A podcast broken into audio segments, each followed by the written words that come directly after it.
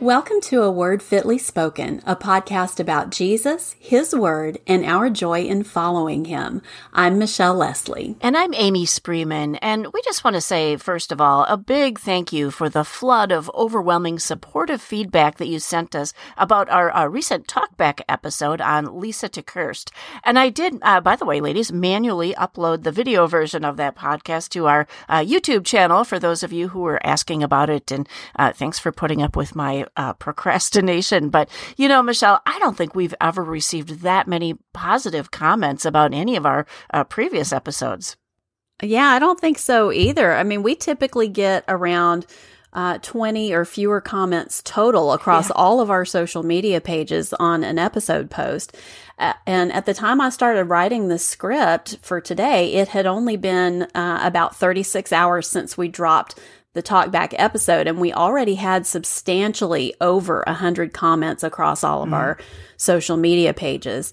And of all of those comments, I only counted two that were critical or complaining. So we appreciate that y'all like talkback and there will be more episodes coming in the future. yes, there will, Michelle. Well, it's so important that we as Christian women exercise discernment so that we're not deceived by false teachers or false doctrine. And that's really the theme of our episode tonight. Some of the simple pop false doctrines that evangelical women are being wooed by right now. Yeah, and they are some subtle little suckers. Here are four ways to avoid being deceived by those popular false doctrines. Would you get us kicked off on that first one, Amy? Absolutely. Our first way to avoid being deceived is this don't confuse or conflate categories. Now, this one we hammer on a lot because it's so sneaky and pervasive these days. And today we want to illustrate this idea with a short video. Now, um, this is a reporter from the program Fox and Friends interviewing a student named Kiersten who was in attendance at the uh, recent so-called revival at Asbury University. And I apologize for the sound quali- quality of this clip. So listen carefully, though. You're going to be able to hear what the student says when the reporter asks her, Hey, what have you seen? What have you seen? So much. Um, we have seen limbs grow back. We have seen I was limbs grow back. What do you mean? We have seen people just go up to people, pray for them. Um, even yesterday, I saw a girl take off her boot. She had a sprained ankle. A guy came back in line, prayed for her. She threw it off, started running, and just weeping for what God had done for her. And she said it didn't hurt anymore just incredible. Uh, try to forget for a moment what you think about Asbury's revival and whether or not any of those healings actually took place, but let's just focus on Kiersten's actual words. Michelle, did you hear how she conflated a sprained ankle uh, being healed with a limb actually growing back? Yeah, that was really something. I mean, Amy, I don't know about you, but I've I've had a mild ankle sprain before, and I've known yeah. lots of people who've sprained their ankles, and none of us ever had to have our foot or our leg grow back for that sprain to be healed.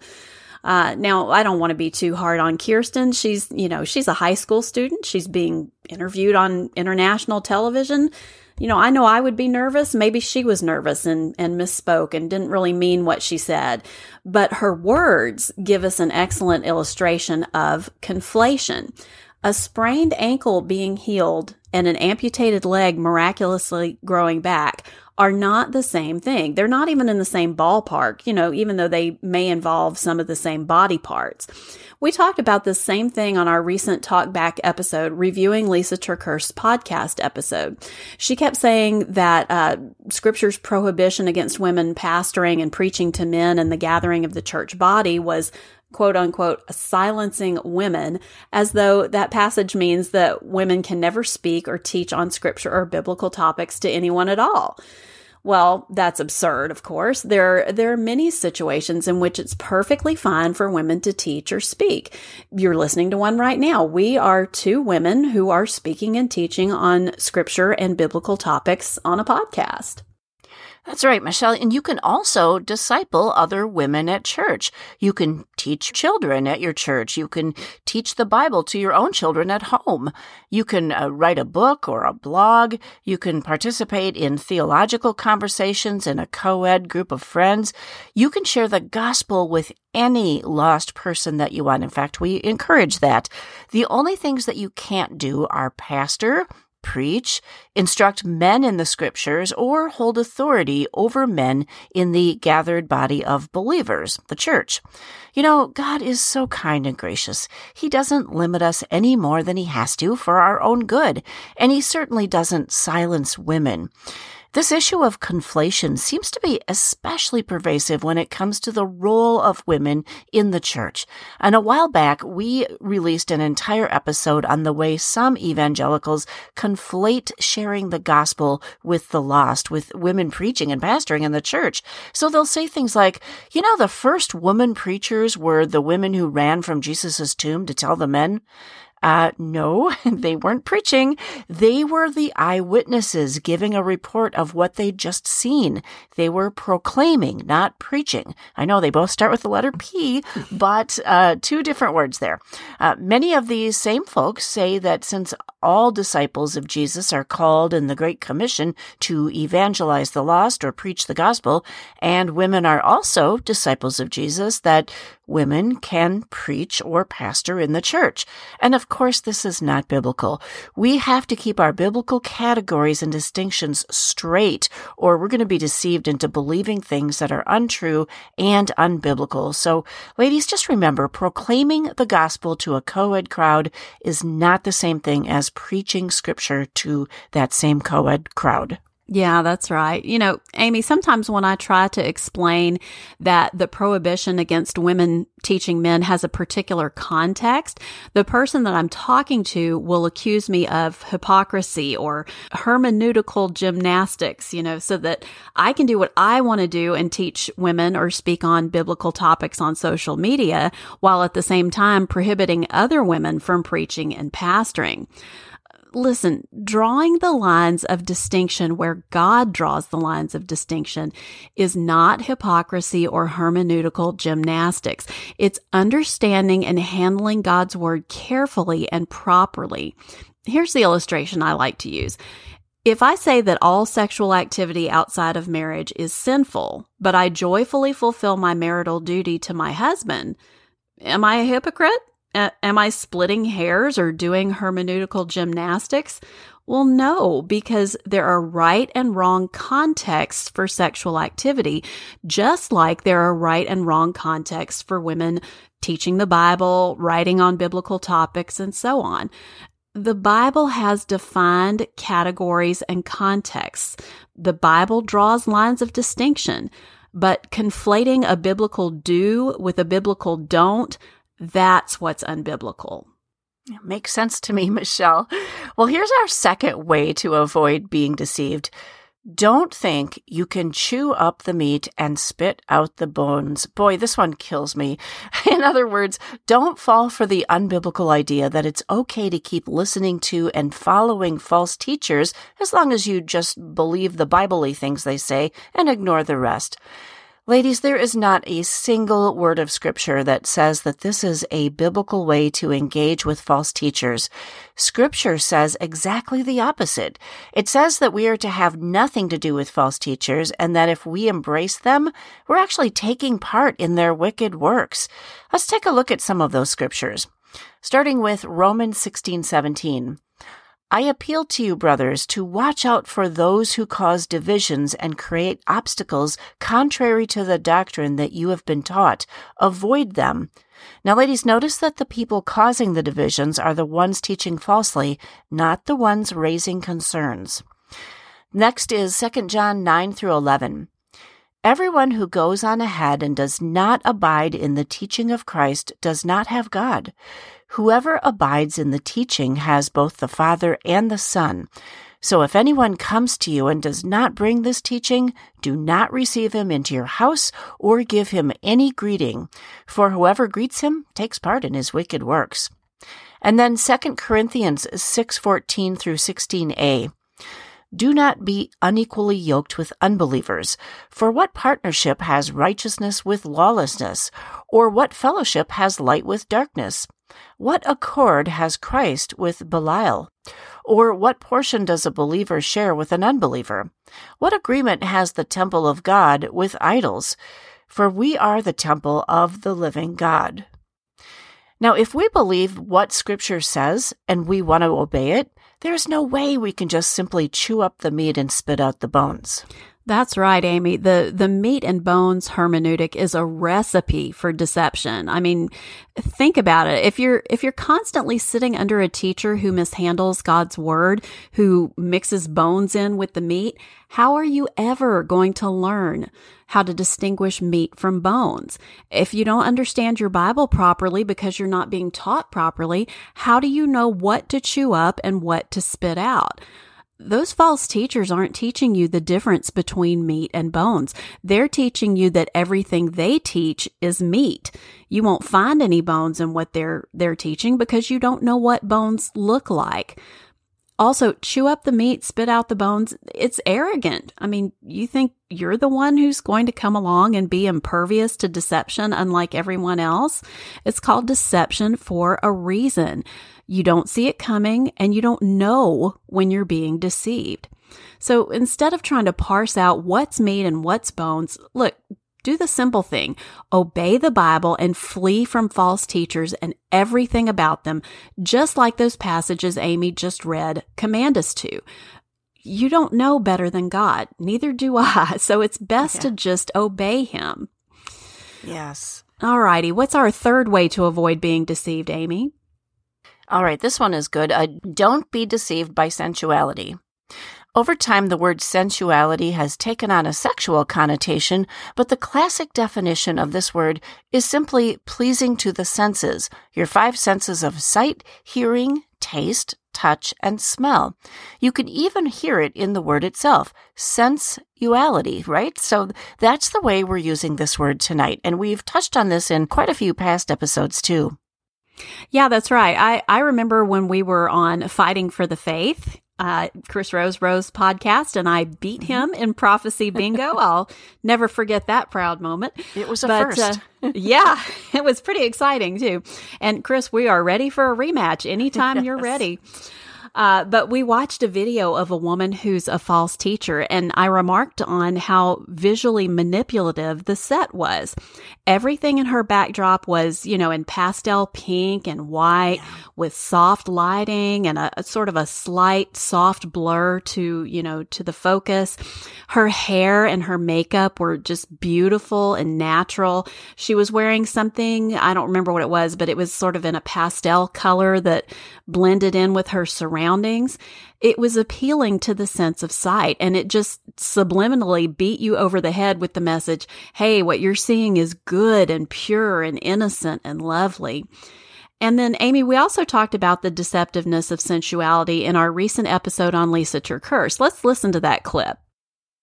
In something else sure. here. I, I, I kind of discovered this when I was listening to these clips to pick out some clips for us to respond to.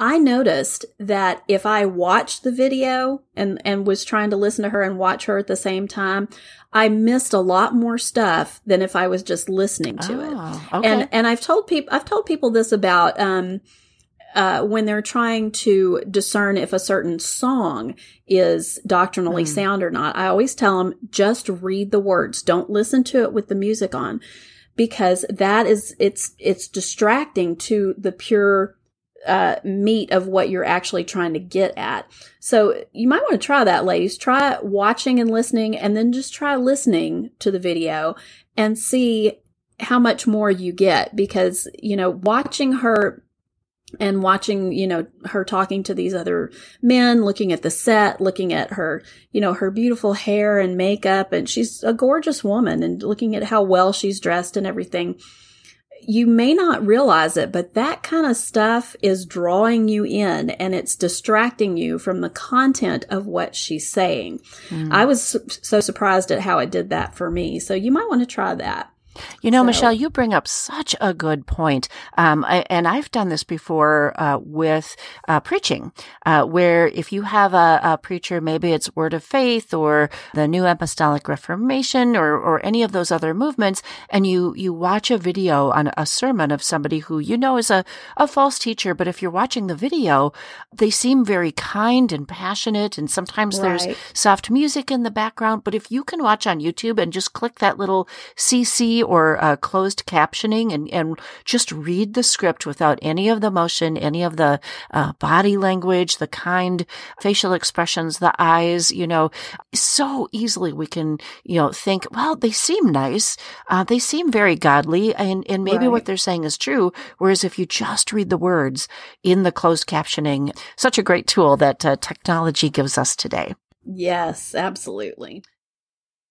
Yeah, Michelle, and the auditory and visual sensuality of listening to music or a sermon or watching a video are nothing compared to the sensuality of actually being at and participating in the event.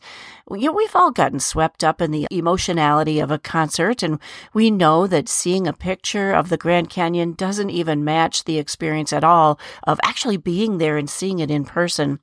Talking to your husband on the phone a thousand miles away just isn't the same as being together in the same room.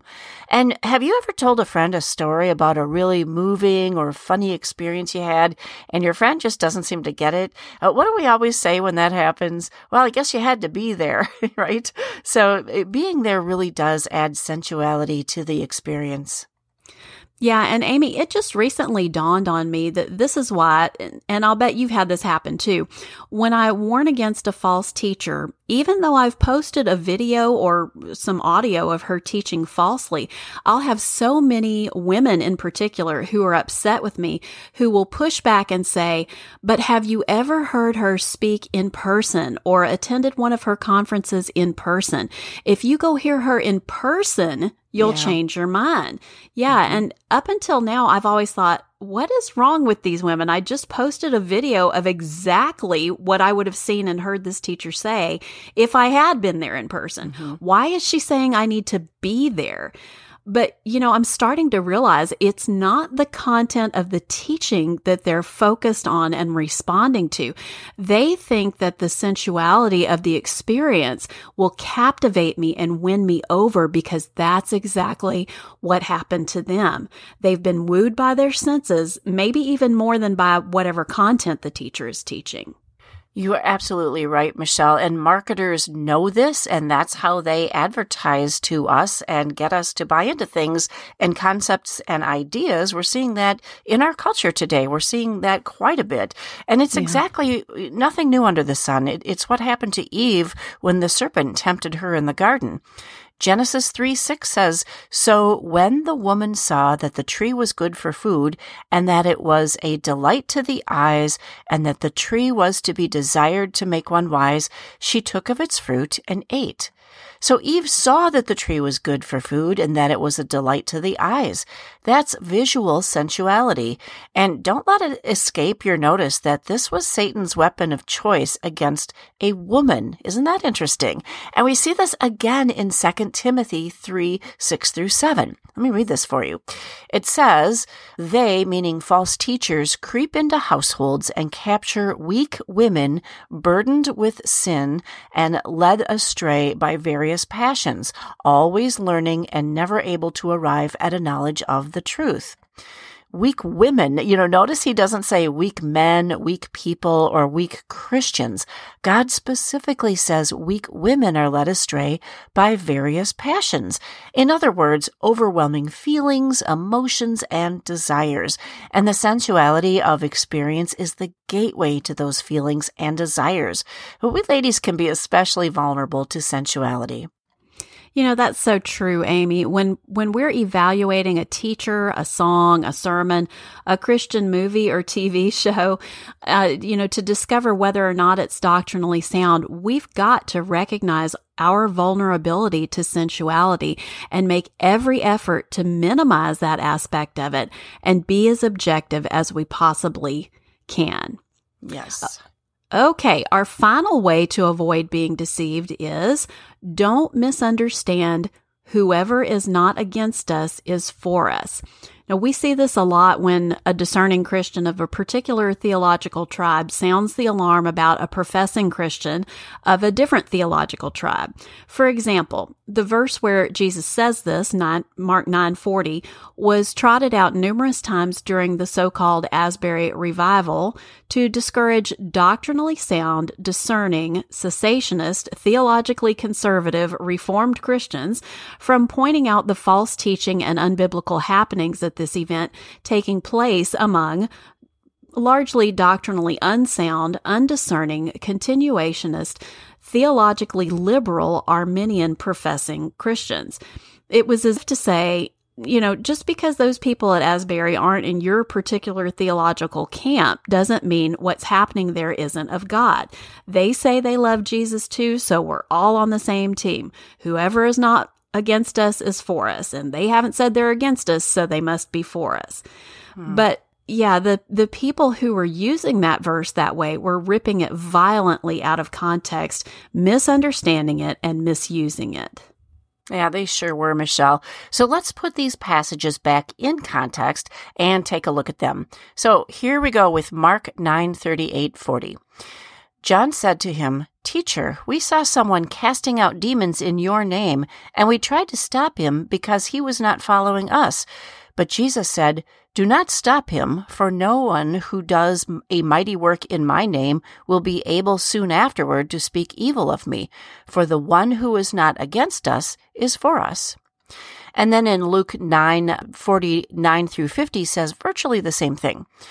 So we know that God's word never contradicts itself, and Jesus never contradicted himself or scripture during his earthly ministry. So we have to understand these passages in Mark 9 and Luke 9 within the context of the entirety of the New Testament. In this case, we first understand it in light of Matthew 12:30 and Luke 11:23, which both say this: Whoever is not with me is against me, and whoever does not gather with me scatters. See how Jesus flip flops it? First he said, Whoever is not against us is for us. Here, though, he says, Whoever is not with me is against me. It may sound like he's saying exactly the same thing, but whoever is not with me is against me actually helps bring some clarity to whoever is not against us is for us. Right. And let's also take a, a, look at a couple of other passages that help put Mark 940 back into context. We're going to look at Matthew 7, 21 through 23 and Luke 6, 46. Matthew 7, 21 through 23 says this. Not everyone who says to me, Lord, Lord, will enter the kingdom of heaven, but the one who does the will of my Father who is in heaven. On that day, many will say to me, Lord, Lord, did we not prophesy in your name and cast out demons in your name and do many mighty works in your name? And then will I declare to them, I never knew you. Depart from me, you workers of lawlessness. And Luke 6:46 says, "Why do you call me Lord, Lord, and not do what I tell you?" And you'll notice that all of these verses that we've just read have been from the four Gospels Matthew, Mark, Luke, and John. Jesus is the one speaking in all of these passages. And again, Jesus did not contradict himself during his earthly ministry. So, how do all of these passages fit together? Well, we have to understand that there are a great many people out there who claim to be Christians and who at first glance look very much like Christians, but are not living in obedience to Christ and or are not teaching what accords with sound doctrine. Scripture, I know it sounds harsh, but scripture does call those people liars and false teachers.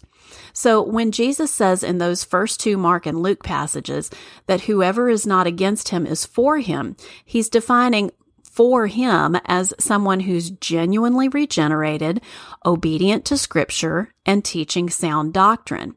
Everybody else, regardless of what they might claim, is against him according to scripture. Yeah, that's right. And if you're one of those Matthew 7 people who is a false teacher, calling Jesus Lord, Lord, and you're prophesying and casting out demons and doing mighty works in his name, but he doesn't know you, Well, he calls you a worker of lawlessness, and he will cast you out on the day of judgment. And that is not somebody who's with Jesus. That's somebody who's against him, even if that person claims to be doing these things in his name. If you call Jesus Lord, Lord and don't do what he says, like we saw in Luke 6:46, you are not gathering people into the kingdom with Jesus, you're scattering them out and away from the kingdom, like we saw in Matthew 12:30. That's right. I mean, you might think of it like this. When the disciples came to Jesus and said, We tried to stop those guys because they aren't part of our group, and Jesus said, Don't, they're, you know, they're still with us, it would have been kind of similar to him saying, Look, don't stop them. They're doctrinally sound Presbyterians. We're doctrinally sound Baptists. We preach the same gospel. We're on the same team. What he would not have been saying would have been something like, it's okay that they're Catholic or Mormon or Prosperity Gospel or New Apostolic Reformation or any other heretical religion that claims to worship Jesus. They say they love me, so don't stop them. Maybe some good will come out of this and a few people will get saved um, you know, every week during his pastoral prayer, my pastor leads us to pray for a sister church in the area. And in his prayer, he always says, Lord, we thank you that we are not the only expression of a Bible believing, God honoring, Christ exalting, spirit filled church in this area. So whoever is not against us is for us is kind of like that. Bottom line, it doesn't matter how much a teacher, a church, or an organization may profess to love Jesus and try to convince everybody that they're doing great things in his name if what they're teaching and preaching isn't biblical and doctrinally sound, and if they're not walking in obedience to his word. If that's the case, they're not for him, they're against him. Make sure you have that straight biblically and don't be deceived by those who misunderstand that passage. Amen. You know, there are a lot more ways you can avoid being deceived by popular false doctrines, and maybe we're going to explore some of those in a future episode. I think we should. But tonight we're just going to go ahead and call it a night. But before we get out of here, we've got some thank you notes to a couple of our listeners that we want to pass along. Thank you so much to Aaron, who recently became a monthly donor on Patreon. You know, Aaron, we really appreciate you and all our donors who help us defray the podcasting costs by you know, giving faithfully every month on Patreon. And if you'd like to help us out like Aaron did uh, with a monthly gift through Patreon or a one-time or occasional gift through PayPal, head on over to our website, a word fitly wordfitlyspoken.life, and click on the support tab. Yeah, thank you so much, Aaron, and all of our, our donors on Patreon and PayPal. Thank you so much for your kind gifts. And we also want to say thank you to Maria in the USA for leaving us a five star rating and an encouraging review on Apple Podcasts. And here's what she said spiritually wise and discerning. I've been listening to a word fitly spoken for a while now and went back and listened to early episodes too. And I cannot begin to explain how thankful I am am for women like Amy and Michelle. They dive deep into the Word of God and do not deviate from Scripture, even on the hard topics. I appreciate the direct and kind approach to the myriad of issues and topics they discuss. I'm left pondering and reading more of the Bible afterward, and sometimes rebuked and then encouraged. If you are a woman looking for for sound biblical teaching, this podcast is one of the best. Thank you, Michelle and Amy. Well, thank you, oh, Maria. Isn't that sweet? Yeah. Thanks, Maria. Yeah. You know, knowing that this podcast, Maria, has driven you to your Bible is the nicest compliment we could ever get. And we sure hope that all of our listeners are always pointed to Christ and pointed to his word from every episode that we release. Yes, and always take whatever we say, of course, straight to the Word of God. Do that comparative work. And until next time, avoid being deceived and walk worthy.